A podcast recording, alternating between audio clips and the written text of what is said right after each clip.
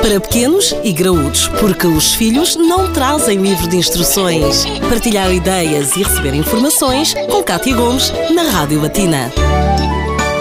E se na edição de ontem falámos da diminuição do apetite no segundo ano de vida, hoje vamos tentar perceber até que ponto é que os pais devem ou não obrigar as crianças a comer. E falamos de todos aqueles que se relacionam diretamente com os mais pequenos. Temos connosco novamente a nutricionista Inês Pádua. Inês, este é provavelmente aquele grande erro, porque a tendência é tens que comer mais. Exatamente. E, e a resposta correta é não, os pais não devem uh, obrigar a criança a comer. Obrigar a criança a comer pode levar a que a criança, por exemplo, desenvolva medo da hora da refeição, tanto por ser constantemente pressionada, e estamos aqui já a lembrar-nos da última edição em que falámos que a criança necessariamente vai ter menos apetite, que é algo normal, e além disso, obrigar a comer origina quase sempre comportamentos de castigo e recompensa, e em, em que vamos também valorizar alguns alimentos em relação a outros, o que é totalmente errado. Portanto, aquelas célebres frases do não sais da mesa se não comeres, come pelo menos a carne, estamos aqui a valorizar já a carne em relação a tudo o resto que está no prato. Se comeres a sopa, eu dou-te um chocolate, portanto, a criança vai assumir que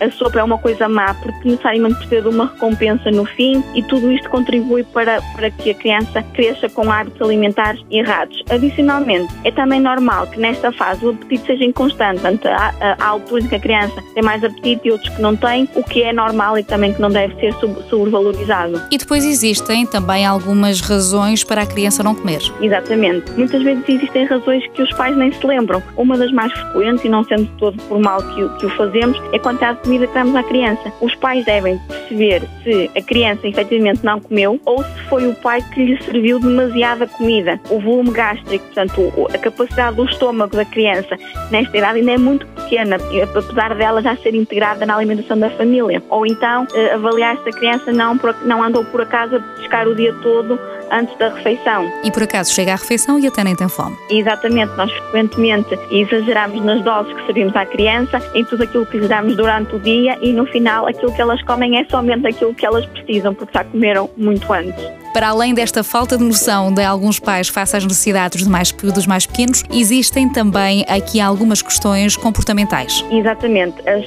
as alterações comportamentais que a criança sofre nesta idade também contribuem para a anorexia fisiológica de que estamos a falar. Existe uma capacidade e uma independência cada vez maior da criança que permitem que ela consiga explorar o mundo e relacionar-se com diferentes coisas e, portanto, desviar a sua atenção. Também é possível que a criança se traia mais no momento da refeição ou que efetivamente tenha mais pressa para comer para depois poder ir brincar. A boa notícia é, quanto a isto, é que os pais ainda podem fazer alguma coisa. Será até benéfica para a aprendizagem à mesa. Assim, o, o não ceder a nenhuma birra, não dar os alimentos preferidos à criança só para que ela coma alguma coisa, o não permitir telemóveis, tablets ou televisão à mesa, e quanto a isto, a história na hora da refeição ainda é sempre a melhor opção. São algumas estratégias que podem custar a ser implementadas, mas que vão ser muito importantes para os hábitos alimentares da criança. E são essas mesmas estratégias que deve começar a ter em conta. Se já as tem, ótimo, se não tem, então comece a refletir sobre isto. Inês, muito obrigada e até uma próxima edição do Pequenos e Graúdos. Para pequenos e graúdos, a vida de filhos e pais, de segunda a sexta-feira, na Rádio Latina.